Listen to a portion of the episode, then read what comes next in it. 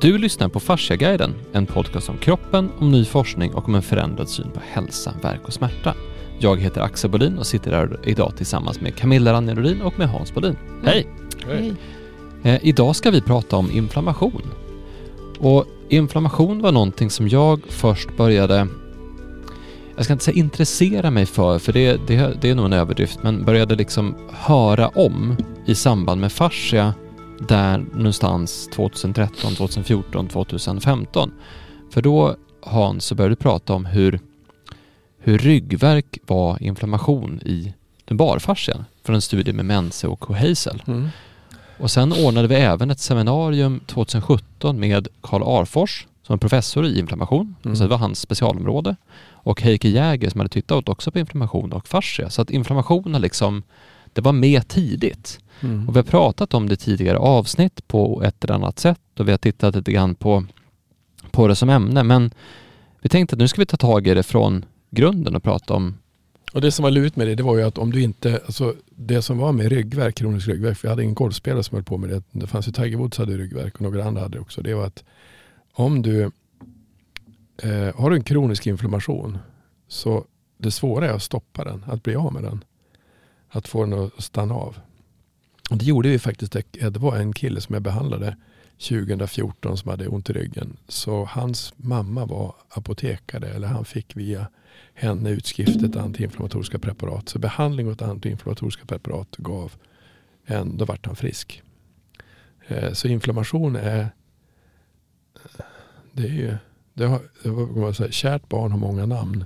Det är många saker som är inflammatoriska och det var det som man säger, Carl Arfors man hade någon sån devis, det var att alla västerländska sjukdomar beror på kronisk inflammation. Ja, och där kan man väl stanna upp och bara som intro, för det var, när han sa det så var det lite så här, men det kan väl inte stämma. Men sen så har jag ju sett föreläsningar om denna pekar på att det kan vara så att, att just nästan alla, han sa alla västerländska sjukdomar beror på kronisk inflammation. Så det är ganska viktigt och intressant ämne. Mm. Alla sjukdomar beror på med fibros. Ja, och stopp i flödet i fascian också. Ja, men det är ju det som ger en fibros. Ja. Stopp i flödet, en förtätning. Alla sjukdomar börjar med en förtätning i fascian. Inflammationen sitter ju i fascian. Mm. Mm. Men ska vi ta det från början och prata om vad är det för någonting? Ja, vad är det för någonting? Inflammation är ju då alltså kroppens svar på en skada eller en retning eller alltså en överansträngning, ett trauma eller en skada eller en infektion helt enkelt. Så, och det är skillnad då, är det en skada då har det inte kommit in något infektionsämne i kroppen, men får man en infektion då har det ju kommit in ett infektionsämne, och en infektion betyder ju egentligen att smittämnet har så liksom etablerat sig och börjar föröka sig. För vi utsätts ju för smittämnen och hela tiden som kommer in i kroppen. Men det blir ju inte en infektion på en gång, utan det måste liksom ha etablerat sig. Så att det har börjat kunna föröka sig. Då är det en infektion. Så att vi blir sjuka på något sätt. Och då får vi också en inflammation. För att en inflammation är alltså immunförsvaret som sätter igång och försöker att läka kroppen då. Antingen då att laga skadan på något sätt eller att försöka bekämpa det här infektionsämnet. Och då pratar vi ju om akut inflammation då, för det är det som händer om man får en infektion eller en skada då, så att det först blir en akut inflammation. Sen pratade du om kronisk inflammation. Mm. Och det är ju när inflammationen inte läker ut då, som kan vi komma till sen. Men jag vet inte om jag ska säga någonting om infektionen först, eller så vi hoppar över på IBG 2. Ja, precis. Men ta det. Men, det är lika bra. Folk blandar ju ihop infektion och inflammation. Mm.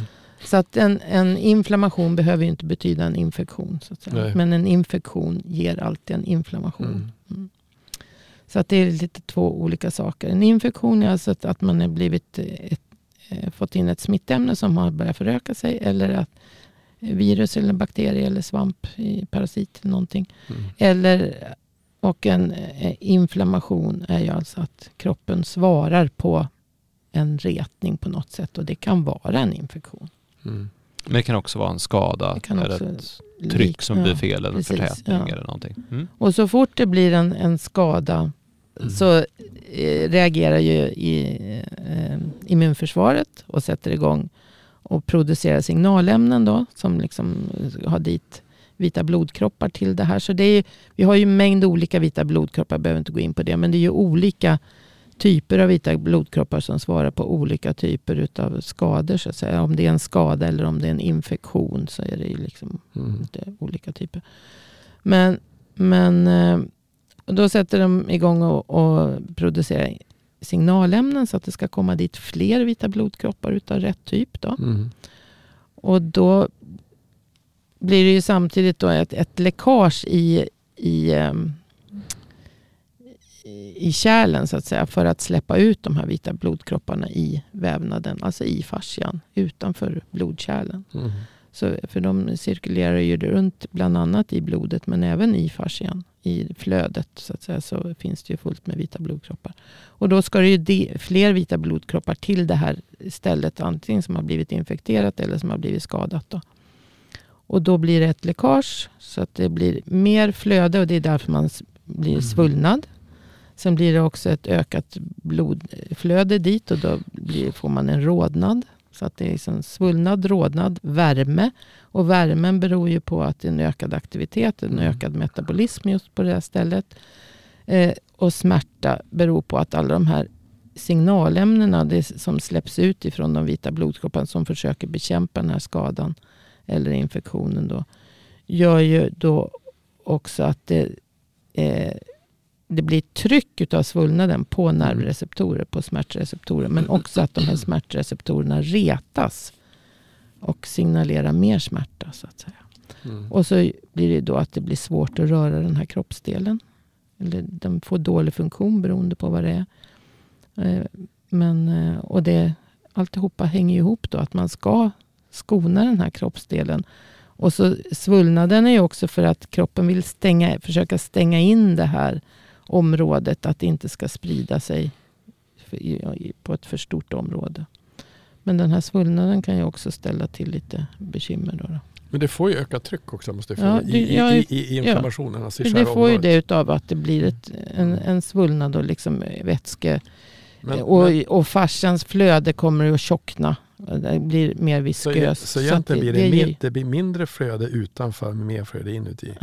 Ja, eller egentligen det blir ett flöde dit, men flödet där inne kommer ju att tjockna, så att det kommer ju bli mindre. Ja, eller hur? Ja. Och där är vi kanske värt att... Det blir ju en förtätad vävnad som vi pratar om. Ja. Och sen är det ju här grader, alltså ju längre... Från början så är det väl ett bättre flöde där. Men ju längre det är...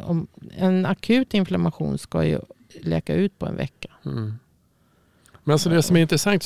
Det som är, man måste som... Jag tror vi har sagt många gånger det att... Som Carl sa, han ändå var... Carl Arfors, han är professor i medicin. Och specialist på inflammation. Och... Det han sa när vi började med fascia, då sa han att om det där är inflammationscellerna bor. Ja. Det är ju fascian allting är. Men det som man måste förstå, som de som lyssnar på det, men det där är inget nytt. Nej, men det nya kanske är att man, när man sätter i relation till vad det är någonstans och hur det påverkar hela flödet, så blir det annorlunda. För man har studerat inflammation länge. Och man medicinerar mot inflammation, eller hur? Mm. Och det... man gör, så det är ingenting som inte man gör, men man har inte förstått sambandet med hur det berör hela strukturen, som jag sa innan, att som Mense gjorde 2015 visade att, och det var ju rocket science ska jag säga, alltså 2015 att han visade att low back pain, alltså ländryggsproblem, är kronisk inflammation i lumbarfascian. Det trodde man ju förut hade med koter att göra eller något annat att göra. Men det är egentligen smärtan kommer ifrån inflammation. Och det är rätt många år sedan det. Alltså. Och smärtan kommer ifrån fascian. 14, det är 8-9 år sedan. Men det svåra är ju att, som vi har sagt många gånger, det här är strukturen och flödet har man inte tittat på. Nej, men därför är det värt för de som lyssnar också. Det är inte säkert att alla är... Att det var nyss de hörde om det också. Men det som är intressant med fascia är att man tittar på kroppen som levande. Så man tittar på vad finns det för struktur utanför. Så fascian finns utanför varje cell. Det är kollagentrådarna och de fiberproteinerna som bygger det här spindelnätsliknande nätverket mellan och in i varje cell. Så att se runt varenda cell i hela kroppen. På den lilla nivån, på den stora nivån så finns det ett gäng trådar som håller ihop saker. Men också flödet som passerar mellan trådarna. Mm. Och det flödet är det där allting händer. Så kommunikationen i kroppen sker i det här flödet. Så att runt och mellan allting så finns den här fascian. Så när du säger att det läcker ut från blodkärlen så läcker vita blodkroppar ut i vävnaden, så är det i den här fasciastrukturen som det äger rum. Mm. När du pratar om att det finns fria nervändar så finns fria nervändar i fascian. Mm. När du pratar om att det finns nervreceptorer i muskler så finns de nervreceptorerna i fascian som finns i musklerna. Så att det finns, och det är väl det här man inte har sett förut, att det är någonting som sitter precis överallt. Mm. Och där blir den här vinkeln att man vill isolera informationen som du pratar om, att man isolerar till ett område, är ju för att det här flödet är så spritt. Som man visade Tis när han sprutade in färg i en del av flödet, att den färgen åkte överallt. Så att hela flödet har direktkontakt med varandra. Och det är från det perspektivet man inte har sett det förut, att allting faktiskt sitter ihop och har direktkontakt med varandra. Mm. Och då blir det ju annorlunda att förstå det. Ja, men som du sa med, eller en annan sak vi har tagit upp nu i början här är trycket som skapas, att det blir mer tryck på ett område. Och där vi också pratat om tidigare hur fascia tar emot och avlastar tryck, att fördelningen av tryck som kommer, dels det fysiska trycket som ett slag som fördelas över hela kroppen, men, eller ett fall eller någonting sånt, men även en överansträngning under lång period eller en infektion som du pratar om, eller att någonting inte är som det ska. Allt det här är olika typer av tryck som kroppen tar hand om. Men vad händer när det blir för mycket? Och det är väl det som är intressant ur informationsperspektivet, om man har det med sig i bakgrunden. Mm. Och när du säger att 2015 så var det rocket science, det beror ju på att man har ju missat det här flödet. Alltså man har ju, jag tror alla läkare och så, de vet ju vad vävnadsvätska är så att säga, och interstitium, men de har ju inte tänkt eller förstått eller funderat på lärt sig så att säga, att det här interstitium finns kontinuerligt precis överallt runt varenda cell, och att det är där allting händer så att säga, att det är där alla nervreceptorer sitter, smärtreceptorer och andra. Men det var det jag sa, och det är där alla vita blodkroppar, inte alla, en del cirkulerar i blodet och i lymfsystemet och så, som de är kanaliserade så att säga, men de allra flesta finns ju fria runt, det är ju där de ska bevaka, för det är ju där den första infektionen kommer in via slemhinnorna in i det här flödet så att säga. Oftast inte direkt in i blodet. Utan, nej. Det mesta handlar om perspektiv, och det här med som vi pratar om fascia är ju inget nytt. Alltså hon som skrev The Living Wetsuit. Mm. Hon berättade om, var det på 1700-talet? Ja, det är jättegammalt. Ja, 1500-talet. 1500-talet, så det är ingen... Jag såg Leonardo da Vinci i ett föredrag som jag kollade på. Han tittade på hur vattnet for i träd. Mm. Alltså, han som tittade på det? Ja, han gjorde också det. För att kolla på. Han tittar på allt möjligt. Ja, men han har kommit fram till, jag hörde på ett föredrag nu, så att hastigheten som vattnet har i träd är 120 km/h. Så det är inget litet flöde som är i träd. Alltså i hastighet som finns. Och det har vi inte heller. Alltså, jag tror att man inte har... Vissa perspektiv har man glömt bort att titta på. Vi pratar nu med en kvinna som har på att titta på. Man ska göra... man ska göra riktigt fina timmerstockar, handhuggna timmerstockar. Då måste man kolla på hur timret är, alltså trädet är. Mm. Och att det är tillräckligt rakt. Så då tittar man på trädet och ser hur ser trädet ut inuti. Och då sa vi att det är ungefär som vi gör en bilddiagnos när vi tittar på en människa i helfigur. Och hur ser människan ut? Eller som vi pratade när jag var ute i stallet igår. Och tittar på hur ser hästen egentligen ut? Alltså hur ser hästen ut? Inte hur ser hovarna ut? Eller hur ser manen ut? Eller hur ser pälsen ut? Utan hur ser hela hästen ut? Och det är ju inte säkert att alla som håller på med hästar tittar på hela hästens ut. Eller vad har andningen för betydelse på? Om du sätter det för en liten sadel på en häst, då kan inte hästen andas. Vad händer då? Så det är många saker, det kan dra celler, så blir många tokiga saker. Men egentligen perspektivet som är, alltså perspektivet på helhet och perspektivet på vad är alltså, som du sa, vad är inflammation? Inflammation är ett sätt för kroppen att läka. Mm. Men jo, så all inflammation, alltså inflammation är ju inget dåligt. Nej. Det är ju därför det är egentligen så fel att direkt börja pula i sig antiinflammatorisk medicin. Ja, för du måste ha en process för att göra det. Så att, men däremot tror jag att det som fanns, man tittar på, som han sa i vår dokumentärfilm som han med gjorde, han som berättar om att den här läkaren från Kanada, vad kommer att vara heter det? Gabriel Wenne. Han berättar ju att det som är intressant med fascia är att du kan se en whiplash kan du se i foten. Alltså allting sitter ihop. Och då kan man också förstå att alltså whiplash är kronisk inflammation, low back pain är alltså ländryggsben inflammation, alltså tennisarmbåge inflammation, frozen shoulder inflammation, artros inflammation fast ett annat namn, reumatism inflammation fast ett annat namn. Så att man som vi är vana att höra på saker och ting. Du får ju en inflammation av stress också. Alltså när du blir stressad och får överproduktion på kortisol. Mm. Ja, allt det där hänger också ihop. Så att stress är också en retning, en överretning så att säga, som ger en låggradig inflammation. Mm. Det ger inte en akut sån kraftig inflammation så att det blir. Men det ger ju, därför att det blir en oxidativ stress. Det blir ju en överproduktion av fria radikaler som kroppen inte klarar av att hantera så att säga. Men det blir annorlunda när man fokuserar på det levande. Och det var, för det, vi pratade tidigare om Jean-Claude Guimberteau. Och som filmade levande bindväv redan 2005 och som har pratat om det här levande, fokus på levande. Och då mejlade jag honom. Och så sen presenterade Fascia Research Database och fick ett svar. Mm. Och då sa han så här: jag var så glad att ni pratade om den levande kroppen. Därför att jag har kämpat i år efter år, konferens efter konferens, film efter film och visat bilder på den levande kroppen. Och det är ingen som fattar vad jag pratar om. så han är lite frustrerad där. Men han sa att det är perspektivet och uppfattningen och studiet av den levande materian, av den levande kroppen, kan vi inte få genom att observera bara det döda.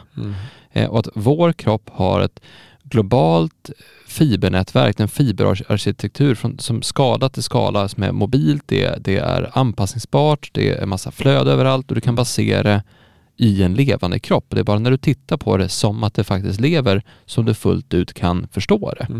Och han menar på att det här är, dels är det en paradigmförändring, det är som en självklarhet, men också att det öppnar upp en helt ny förståelse för saker som vi trodde sedan innan, att du måste vända om på allting. Och det kan till och med vara så att sättet vi förstår kroppen på är obsolet nu. Alltså han drar på det stora språket. Han menar på att nu, det här, vi måste nog förändra allting. Och vi har den teknologiska kapaciteten för det. Men vi måste förmodligen förändra sättet vi tänker på det. För det är för trögrörligt och för statiskt i hur det görs idag. Och det är ju ganska intressant om man tar det statementet om levande kropp och därifrån tittar in på inflammation. För att det som är intressant med i en levande kropp, i en full levande kropp där flödet far fritt och fram och allting är bra, och så kommer en infektion eller det kommer en smäll eller det kommer en stöt eller det kommer något sånt där, då blir det ju inflammationen löser biffen och sen är det klart. Det blir inte stopp i flödet i en fullt levande kropp. Alltså ju mer flöde du har desto mindre stopp blir det ju. Det flödet tar bort stoppet. Men i en kropp som inte är lika levande, när det är mycket mer stopp överallt, det är då det kan bli risk för kronisk inflammation på ett annat sätt. Du får inte kronisk inflammation i en kropp där allting flödar fritt. Nej. Nej. Och där allting fungerar så att säga. För som alltså, orsaken till att inflammationen inte läker ut är ju då att antingen så finns retningen kvar på något sätt. Alltså orsaken till det. Säg att du, en artros till exempel. Du håller på och nöter på den här leden på fel sätt. Eller att du fortsätter att överträna. Eller att något infektionsämne finns kvar. Eller så saknas det någonting som gör att det kan läka ut. Alltså näringsämnen. För eftersom Nu pratar vi vitaminer, mineraler, aminosyror som behövs för de olika kemiska reaktionerna i kroppen för att få det här att läka ut så att säga.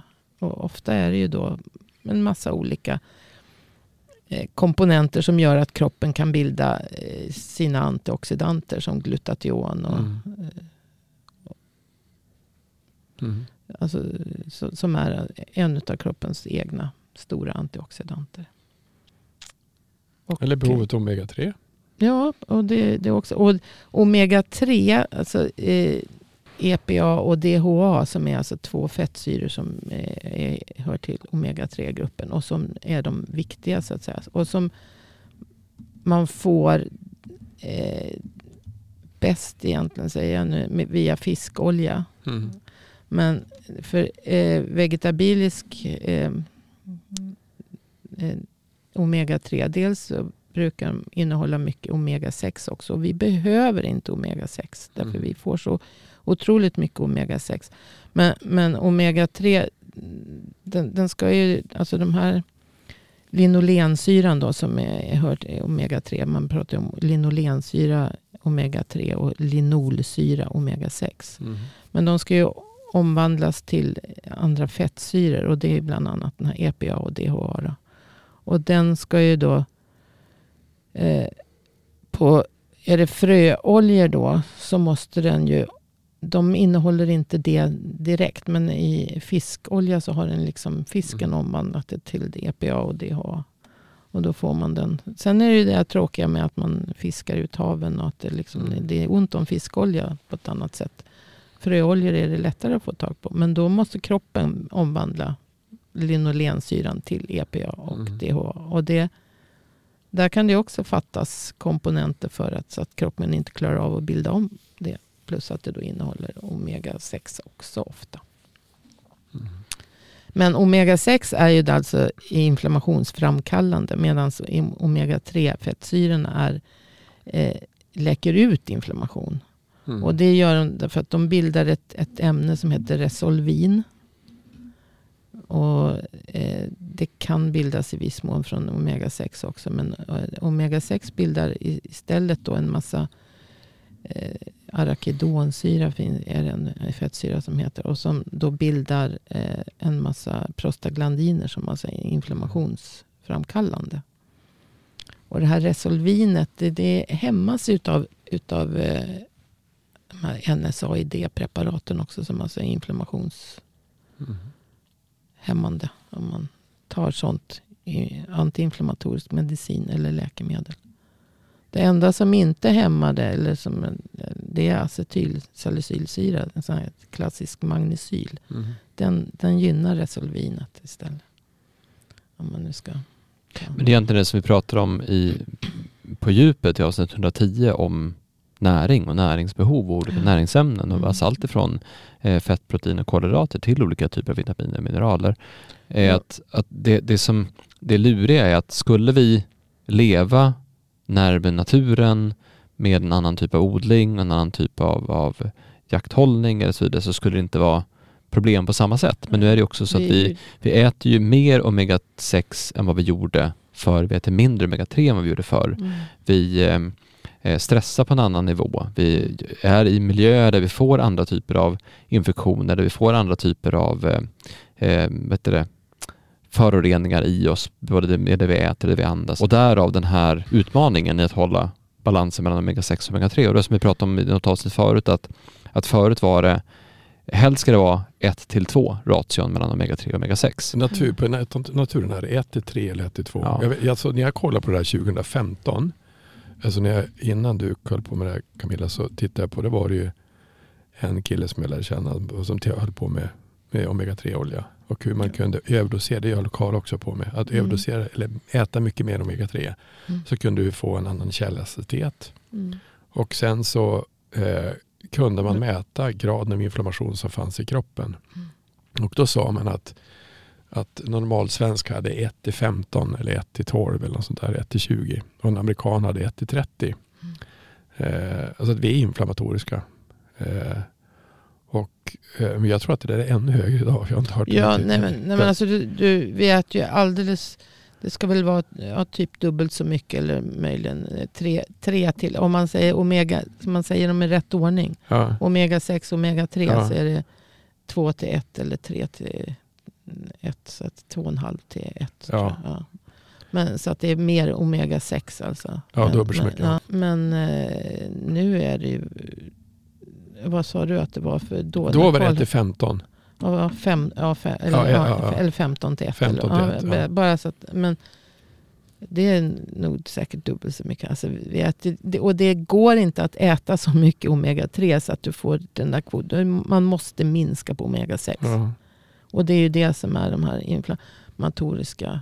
Och sen som... Och jag tror att det är svåra egentligen som jag tror att folk måste förstå som lyssnar på. Det är ju svårt det att diagnostisera inflammation egentligen. Alltså låggradig inflammation, mycket inflammation i kroppen, därför att du måste titta på såna här saker. Mm. Alltså du måste titta på näring, alltså näringsstatus då, och kan man ta blodprov på? Jag mätte väl på det här homocystein va? Men nu kommer inte jag ihåg exakt vad det sa, men när vi tog blodprov var det, just det jag hade ganska lågt till, ja. Mm. Men sen det slog mig nu så jag tvungen att kolla upp det för att jag gjorde såna här... Jag tror inte jag har lika lågt nu. Jag och min fru gjorde DNA-test för 2019 nu det här, ganska länge sedan. Mm. Och då kan man se vad man har för typ av genetiska anlag för olika saker. Mm. Och då visar det sig att jag är jättekänslig för inflammation. Så Inflammation. Det är det enda jag har som är... min fru då hade känslighet för toxiska ämnen. Alltså för typ övergrillad mat eller den typen av saker. Och det enda jag hade det var inflammation. Och det som är intressant är att jag har lyckats av en konsekvens av livsval och omgivning och mycket tack vare min pappa undvikit inflammationsrik mat. För du fick bort socker. Det ganska tidigt. Mm. Just socker men även bröd, pasta. Jag pratade med Carl när jag var kanske 19-20 och då var det så här med typ testa lite LCHF och ta bort den typen. Alltså, jag har testat många dieter som har varit så att jag har kommit bort från mycket inflammationsframkallade ämnen. Mm. Men det är också den biten att vissa inte alls lika känsliga för det. Och vissa är jättekänsliga för det. Så det är också svårt att säga vad som gäller för alla. Men det är intressant att om vi är inflammatoriska generellt, att vi har den här balansen som du pratade om Hans, med att vi har 1 till 15 nu, kanske några 1 till 30 och i USA med 1 till 100. Vissa klarar det jättebra. Vissa klarar absolut inte av det. Mm. Och det är men vad händer, om vi säger så här då? Vad händer när det blir för mycket? Hur ser det ut? Hur kan det arta sig? Vad har vi mer om inflammation? Alltså vad händer? Jag menar att man blir ju trött. Man kan bli deprimerad. Och där är det både och. Alltså många av de här psykiska problemen. Mm. Det var allt från ADHD, schizofreni, depression. Allt... bygger ju också på inflammation. Mm. Och det ger ju... Nu for det lite ur skallen om jag hade skrivit det upp. Och cancer är ju också en inflammationssjukdom så att säga. Jag ska inte dra alla cancerformer över samma kam så att säga. Men de flesta cancerformer. Men det som man måste tänka på egentligen, om du har mycket stress och du har mycket en ratio, alltså för mycket omega-6 i kroppen, så är det inflammatoriskt. Det vill säga att du har alltid inflammationer på gång. Mm.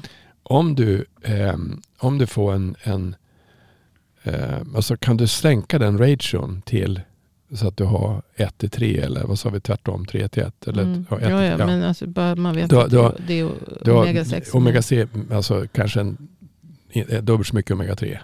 2 till 1 tror jag är svårt alltså, men om det är så ökar du graden för kroppen att läka själv. Mm. Precis på samma sätt som att har du det samtidigt som du tillför mycket antioxidanter, alltså typ C-vitamin och andra saker, då hjälper du kroppen att läka saker och ting. Mm. Och det är det som egentligen en del sådana här behandlingar som har varit på konstiga sjukdomar, alltså en del cancersjukdomar som finns, det är att de går in och tittar på sådana saker. Hur kan man stärka kroppens immunförsvar genom att minska stress?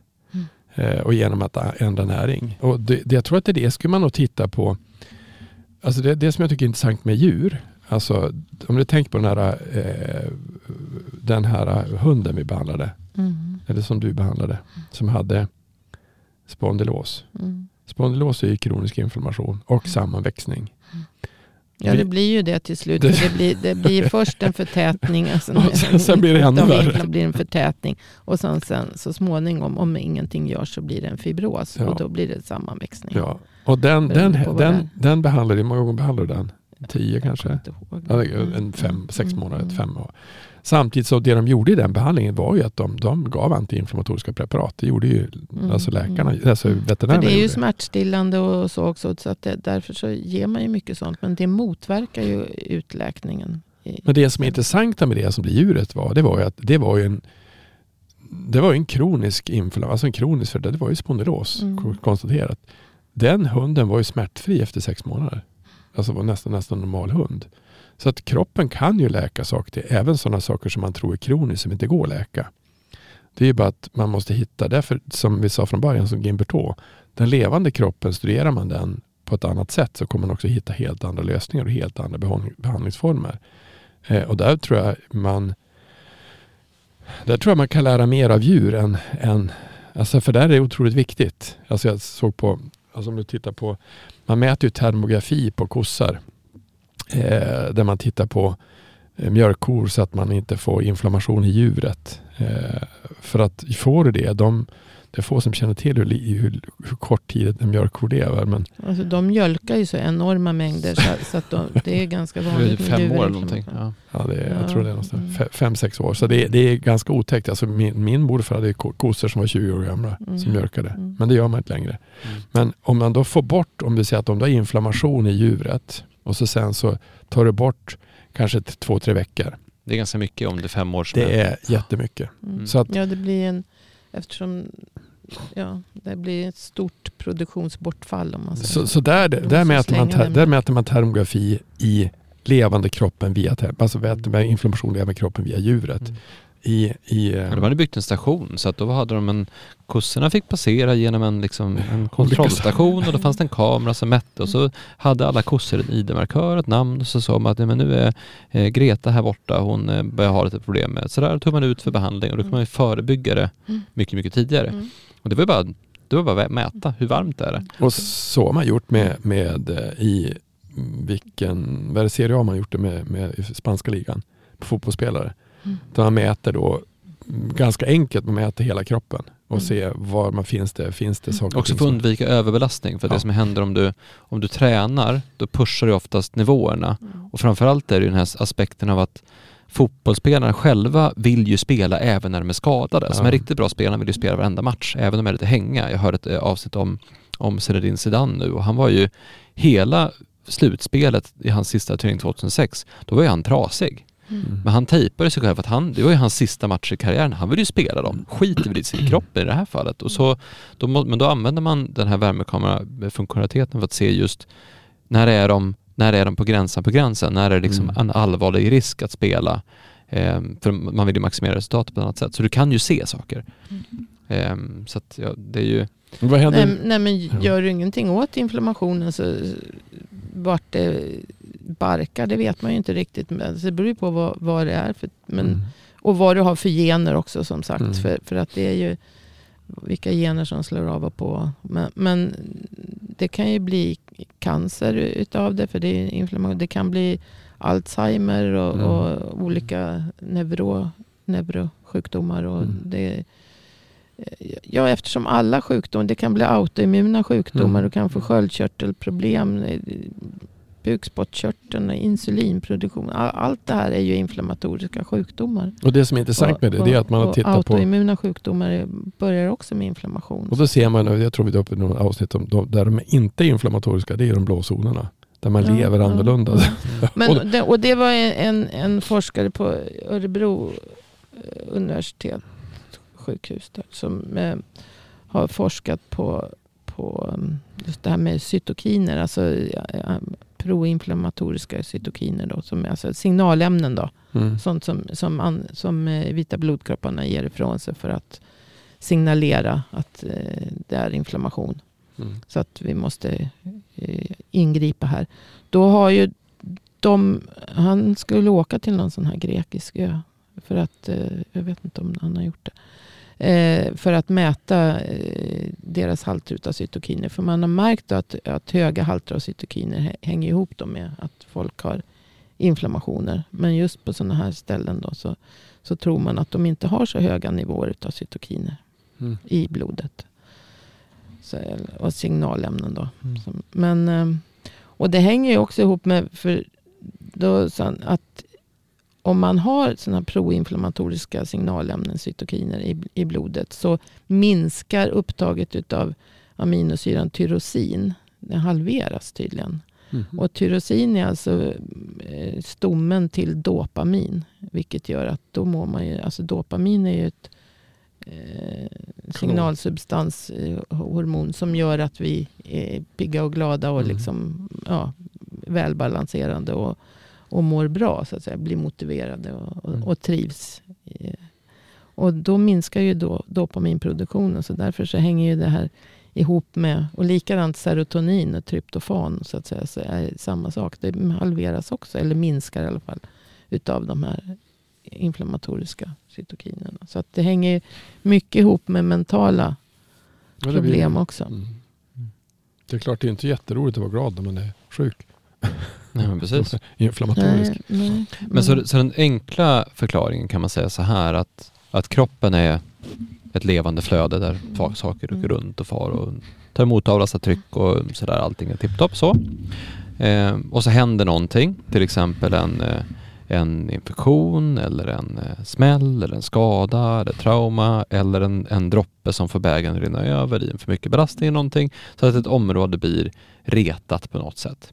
Och när det blir retat, då sätts inflammationen igång. Inflammationen är först de här vita blodkropparna som kommer till det här stället, och så när de är där så svullnar det upp lite grann och så blir det lite rodnad, och så sen så blir det varmt för det är mycket cirkulation, det händer mycket saker, och det här ökade trycket, ökade flödet på den här platsen, det gör också att smärtreceptorer triggas igång så att det gör ont. Och om allt är som det ska, då är det här så här en stund och sen så läker det ut och försvinner. En vecka ungefär, och så under den veckan så minskar det, och sen så efter en vecka så är det borta. Mm. Och om allt inte är som det ska, då ligger det här flödet kvar här, och så sen så är det stopp och så far det runt, och som vi pratade om förut, ju längre tid vätska ligger stilla på ett ställe så börjar det växa igen. Mm. Då börjar det växa igen med kollagen i vattnet. Saknas. Liksom. Jag tänkte bara för ett par månader sedan så skrev ju Mercola en artikel om aminosyran glycin. Glycin är en av de största beståndsdelarna av aminosyror i kollagen, som bygger upp kollagenet. Och det är en aminosyra som är eller icke-essentiell. För den kan kroppen alltså bilda själv. Så då anses den ju som att den inte är essentiell, alltså livsviktig så. Därför att kroppen bildar den själv. Det är den enklaste aminosyran också. Men den är alltså väldigt, väldigt utbredd då i kollagen. En tredjedel av kollagenets aminosyror är glycin. Men den behövs ju i så stor mängd. Så därför så kan ju kroppen få problem i alla fall. Dessutom så behövs den här aminosyran glycin då för att bilda glutation. För det ingår glutation, alltså antioxidanten, som är den mest, en av de viktigaste antioxidanter som kroppen bildar i cellerna. Så att säga. Den består av 3 aminosyror, och en av dem är glycin. Och är det då brist på glycin, därför att det behövs ju så stora mängder. Mm. Och ska kroppen läka ut någonting, då behövs det ju liksom mer kollagen, och det behövs ju mer antioxidanter. Alltså mer glutation. Det går åt väldigt mycket glycin. Så han menade, eller det var inte han som menade, han skrev, det var någon forskare där som menade att man behövde alltså äta, och det är därför jag säger, vi äter ju kollagentillskott, eller jag gör det. Och kollagen innehåller ju då glycin. Fast jag insåg ju då att jag läste det där, så att jag behövde ju äta ännu mer, därför att han menar på att man behövde bara glycin typ 10 gram om dagen. Och jag äter liksom 10-15 gram kollagen. Men då får jag ju inte bara eller i med så mycket glycin egentligen. Mm. Så nu bara tänkte jag måste öka mängden. Måste experimentera lite mer. Antingen med rent glycin då, för det kan man också äta. Eller, men alltså det är ju också, eftersom är man vegetarian till exempel, så får man nog svårt att få i sig alla de här aminosyrorna så att säga, och som behövs för kollagenproduktionen. Men så då i alla fall, så då om allting är som det ska, så läker det här ut på 7 dagar. Men om det inte är som det ska, om det finns någonting som antingen förhindrar att det läker ut i form av att det är för mycket tryck runt omkring, eller att miljön är på något sätt så, eller att det finns mycket också lite av stress, eller att det är för mycket som ska göras på ett annat ämne, eller att det är någonting som kroppen inte kan hantera fullt ut, eller att man då har en kost som kanske triggar inflammation, eller andra levnadsmönster som stress och så vidare som också triggar inflammation, att det finns störningsmoment runt omkring som gör att den här, när bägaren ska tömmas ut, så fylls den hela tiden på med nya saker. Då kan det här området istället för att lösas upp bli kroniskt inflammerat, och när det är det så kommer det att växa igen, dels med vattnet i det här området kommer växas igen med, som en damm som får massa bråte i sig, en bäck som inte flyter på bra, vilket i sin tur påverkar flödet, vilket då gör att kroppen måste lösa det på andra sätt. Och det är där som, om man tittar på såna här väldigt komplicerade saker som autoimmuna sjukdomar eller ett cancerförlopp eller någonting sånt där, det är kroppen som någonstans har skapat det för att försöka bli av med saker den inte blir av med. Och då är ju förklaringen som Carl sa, att sjukdomarna har med kronisk inflammation att göra. Att det är ett sätt att försöka få bukt med det här som man inte får bukt med på det sätt man ska få bukt med det. Och då blir det ju livsstilsrelaterat. Om livsstilen är kost och vanemönster, ja, det kan vara tankemönster och sådana saker också såklart som kan trigga sådana beteenden. Men jag tror också det som man alltså, vissa av de här sakerna som är reumatism, artros, de har ju varit länge. Men de går ju att bli av med om man bara hittar ett sätt att bryta mönstret som det kommer ifrån. Och det är det som jag tror att vi inte har, att vi har svårt att förstå att allting, alltså som jag tror vi sa i något avsnitt, kroppen är där allting äger rum.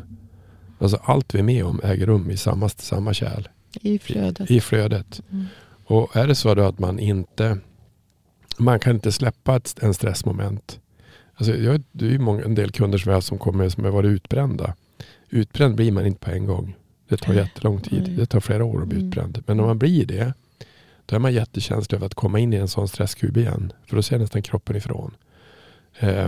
Men jag tror att det är svårigheten som Guimberteau försöker säga. Det är att vi måste se på saker från ett levande perspektiv. Alltså när kroppen inte är optimal och den inte funkar, då är det livet som inte funkar. Det är livet som vi har varit med om som är med. Och då kanske det är lättare att förstå. Och det blir inte hokus pokus, utan det blir bara, jaha, det är så det beror på.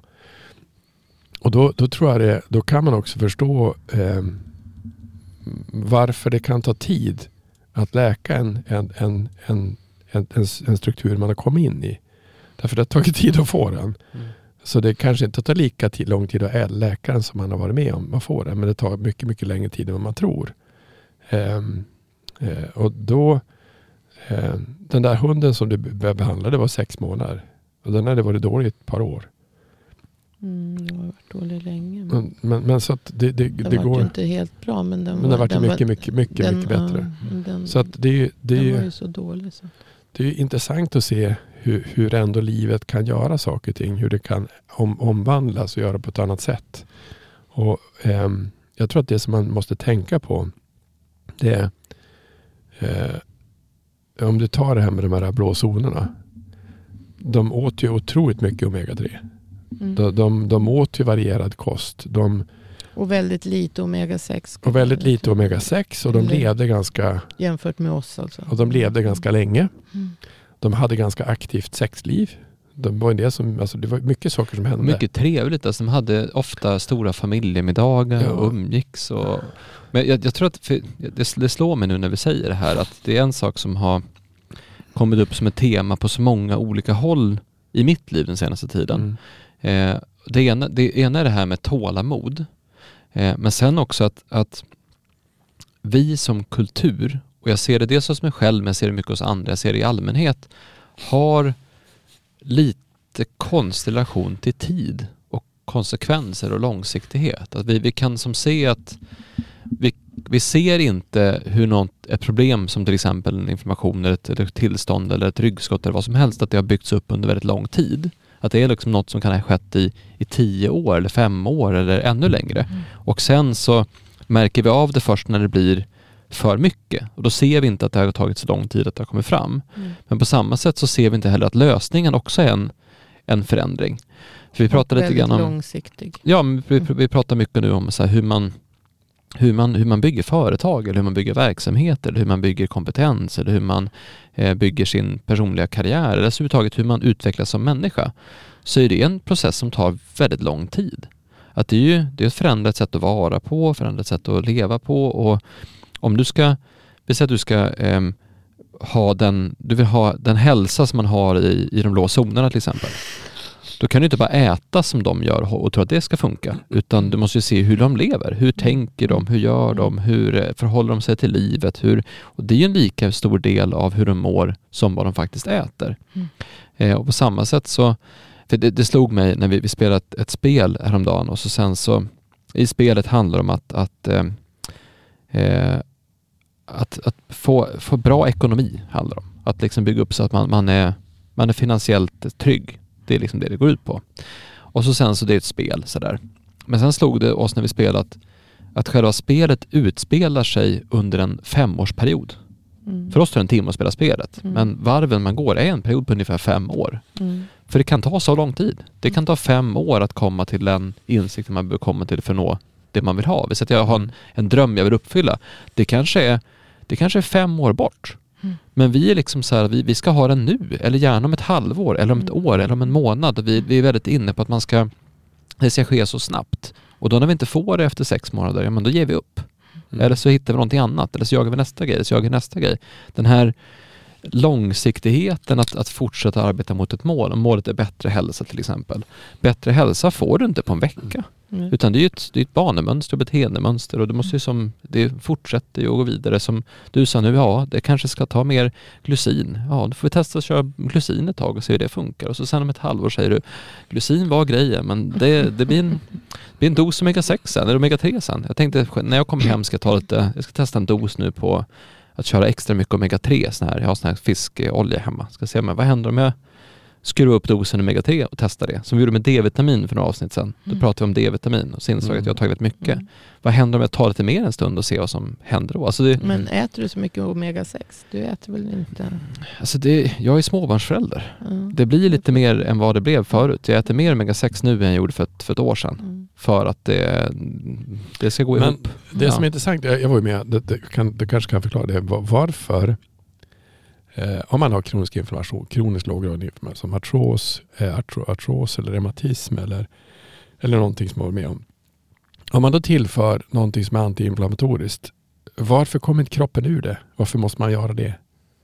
Alltså vi gjorde som jag berättade om, vi hade han som hade low back pain. Alltså egentligen ska du, om du har haft länge ont i ryggen eller någonting som var länge problem, så brukar jag rekommendera att man ska äta kurkumin. Alltså kurkumin och civitamin. Det är ju skillnad på antiinflammatoriskt och antiinflammatoriskt som man säger så. Alltså, om vi pratar sådana NSAID-preparat, läkemedel, ja, så är ju de inte så bra då. Sen finns det ju alltså flera av de här, man säger ju att C-vitamin är antiinflammatoriskt, kurkumin är antiinflammatoriskt, men alla de här är ju antioxidanter på ett sätt också som... Jag tror att det, liksom, så de tar ju bort orsaken på ett annat sätt, och de hämmar inte, de har inte de samma negativa konsekvenser. Men kan det vara för läkemedlen så att säga, de här NSAID, de är så kallat koxhämmare. Kox är ett enzym som behövs för att den här arachidonsyran ska bilda en massa över till. Men om vi gjorde från... Ja, så småningom ska bli en massa prostaglandiner som alltså är de inflammatoriska ämnena. Och då hämmar ju den processen. Men de andra, om man tar bort orsaken på ett annat sätt, alltså du tar bort Jag menar, det säger så här, det går inte. De fria radikalerna på ett sundare sätt. Om vi tar spondylos. Den som var. Där har ju gått så pass långt att du har ju redan den här förtätningen. Ja, men vänta, vi tar när vi gjorde studien på Frozen Shoulder, så att egentligen om jag skulle gjort det här själv, alltså någon som har kommit, så skulle jag rekommendera att de äter mycket C-vitamin och kurkumin. Ja, inte bara det, utan det finns ju massor selen och E-vitamin. Alltså tillskott för att hjälpa kroppen att läka. För kroppen är, alltså, om du fastnar i Frozen Shoulder, så har du kanske haft det ganska länge. Det är inte, det kan vara flera månader, kan vara flera år. Ja. Och att komma ur det är lättare om man tillför sådana saker. Men varför är det så? Men kan det vara så här? Alltså, kan det inte vara så att det handlar om att vara inflammatorisk versus själva inflammationen? Att det ena tar bort inflammationen, det andra tar bort det inflammatoriska, att vara inflammatorisk. För om du har en kost med mycket antioxidanter, med, du har mycket kurkumin, du har mycket mat som omega-3 och saker som gör att din förmåga att hantera information, din egen förmåga att hantera information stärks, att du är mindre inflammatorisk, då kommer du ju ha verktygen för att ta hand om din egen information.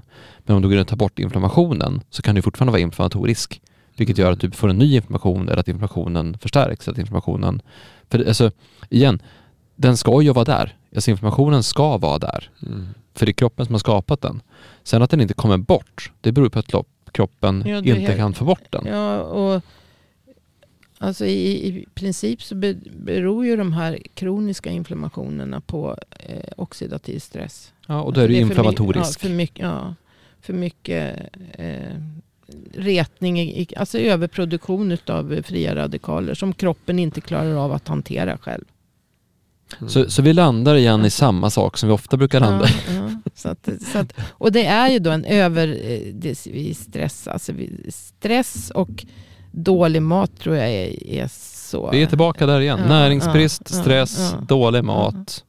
Nej, vilda djur är inte sjuka. Men de går ju inte och de är akut stressade en kort stund, och de äter det de ska. De äter inte massa socker, de äter inte massa skittillsatser i maten. Men alltså även djuren börjar ju få problem. Och det är det köttet idag, så att säga, för äter du gräsbetat kött så innehåller det omega-3. Men det kött som finns idag, djuren har ju också överkonsumtion av omega-6. Därför att vi ger dem kraftfoder. I så stor mängd. Så att då får vi ju inte i oss de mängderna omega-3 genom där heller. Så att det nej. Ja, och de blå zonerna, om du tar dem igen. Så tama djur, de är stressade. Men jag tror att det är två saker man måste tänka på, de som lyssnar på det här, det är att många av de här sakerna om vi tar hunden egentligen som exempel. Hunden behandlar vi fysiskt. Och vi gav tillskott, den fick medicin eller antiinflammatoriskt. Det gjorde vi ett par gånger, men det gick bra bara att köra fysisk behandling också. Det jag måste förstå, att allting som är i kroppen, kronisk inflammation är fysiskt. Den sitter fast i kroppen. Och den kan du inte ta bort bara med antiinflammatoriska preparat. För att den har en fysisk struktur. Så att när du har varit med om en olycka. Alltså jag hade en kvinna som kom till mig på behandling, och så hade vi gjort allting klart. Och så sen skulle och allting var balanserat och klart, och vi skulle göra en gång till, och så hade hon fallit och slagit sig. Ja, vad fick jag då? Tror jag kunde fortsätta med behandlingen. Då fick jag ju ett försök att släppa fallet som hon hade. Och att släppa fallet som hon hade fallit och slagit sig i isarka, det tog ju nästan hela behandlingen.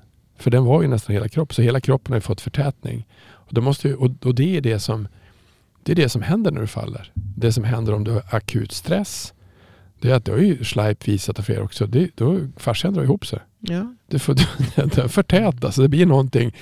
Och det är därför man att kroppen, om vi är med om trauman, upplevelser, tokiga saker, rädd för krig.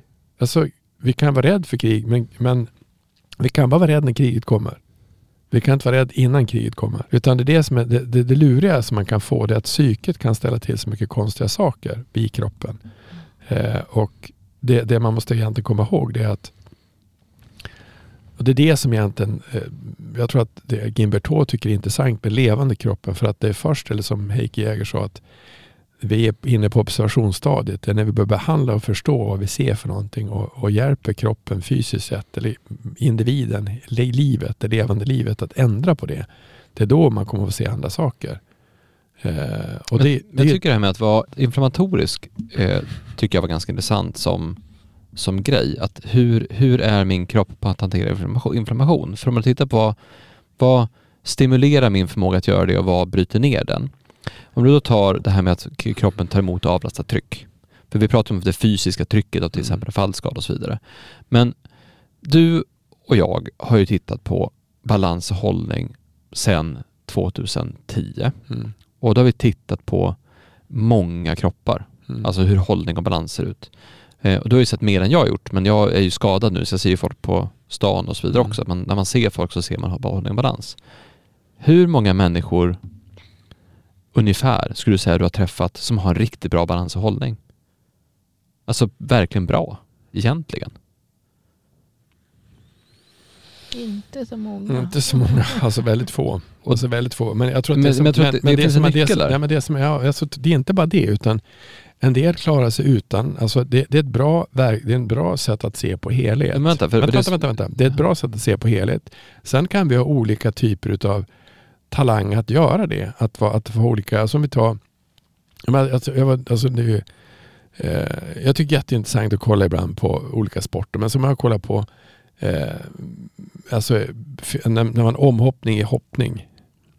Alltså jag har ju varit med med Rolf van Bengtsson, han hoppar. Jag är ju skitnervös. Och han är inte lika nervös. Så att vissa människor tränar ju sätt att vara i situationen. Om det sitter 10 000 människor på läktaren eller 15 eller 50 000 på läktaren. Om man bara går runt och bara, ja men det är bara som, det är inget problem med det. Vi ska ju skita knäck i spiraler om vi gjorde det. Alltså det finns ju vissa saker som man är inte beredd på. Men jag tror att som vi sa nu med jag tror att ohälsa kan bli, om det som vi sa nu, om det är mycket mer stress, mycket mer mindre bra mat, mycket mer ohälsa, så kommer det då kommer det bli ännu jobbigare. Ja, men det är det som jag vill komma till poängen är att det är en faktor som påverkar min förmåga att hantera saker är ju om jag har en dålig hållning och dålig balans i kroppen, då kommer min förmåga att hantera det som händer mig vara lite sämre än om den är bra.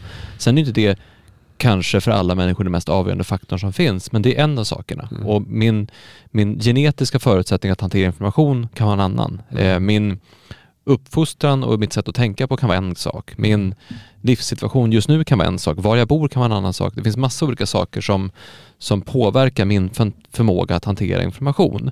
Men det är väl någonstans vi komma till som jag tror är knuten idag. Det är att det är fler saker idag som stör än det kanske någonsin har varit tidigare. Framförallt om du jämför med då ta de här blå zonerna där du har en annan typ av rörlighet, en annan typ av lugn, en annan typ av kost, en annan typ av umgänge, en annan typ av livsåskådning, en annan typ av närhet till naturen. Med i Sardinien så är det gubbarna som är 95 och klättrar i berg med massa jätter. Alltså det är inte många gubbar i Stockholm som klättrar i berg bland jätter. Så att det finns mycket som är... jag tror inte det är en sak, jag tror att det är jättemycket på en gång. Mm. Och vi tittade på det här när vi pratade om...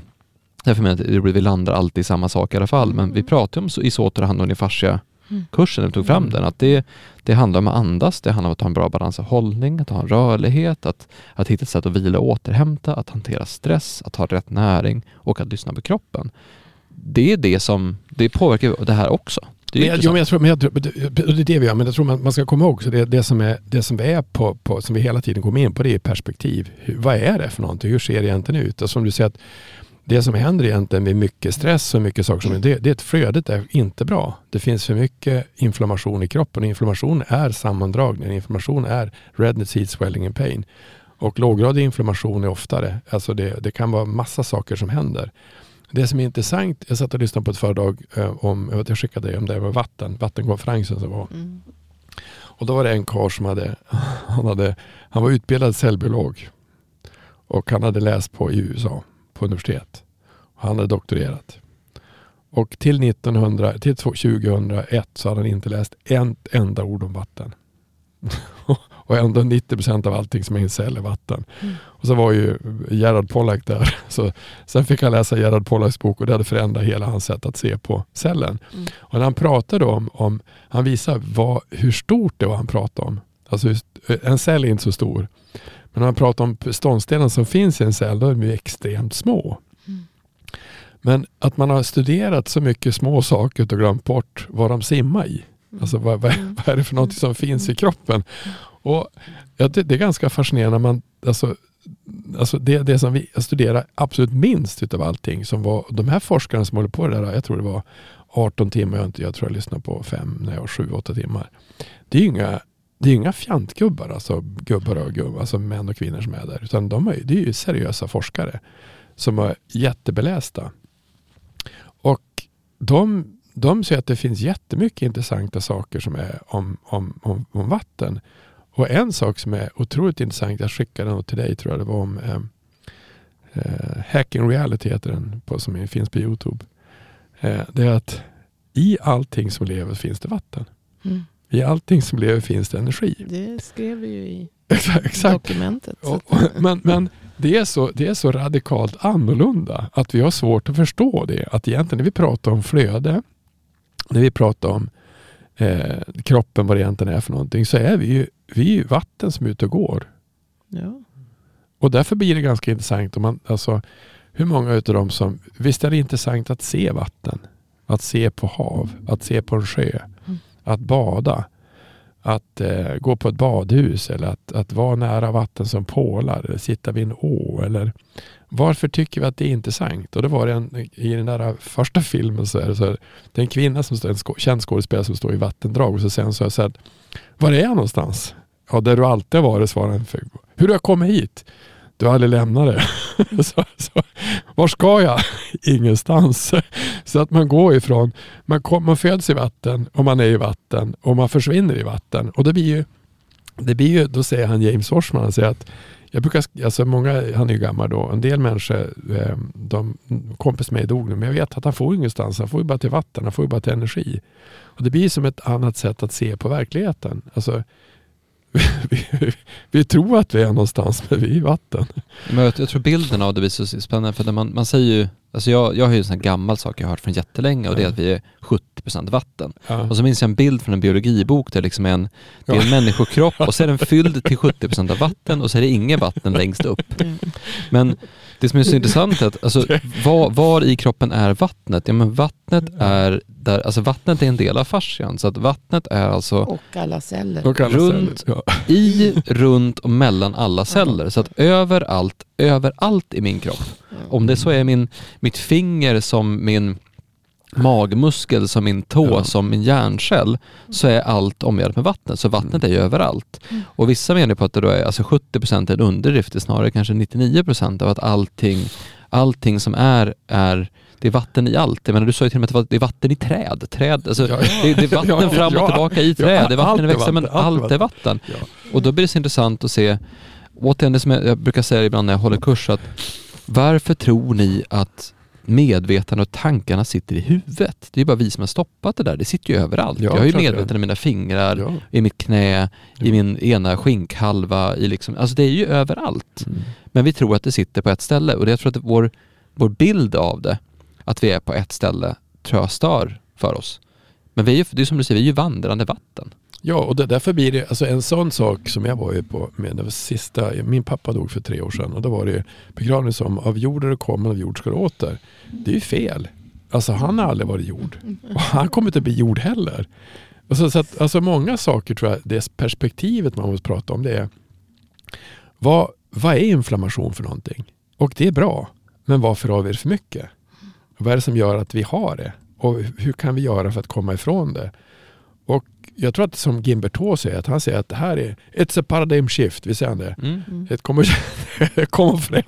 Det kommer förändra allt. Och det, när man börjar tänka på det och vad är det, hur ser vi på livet, hur ser vi på vad vi är för någonting? Det är då man kan förändra saker, men det är perspektivet som är annorlunda. Mm.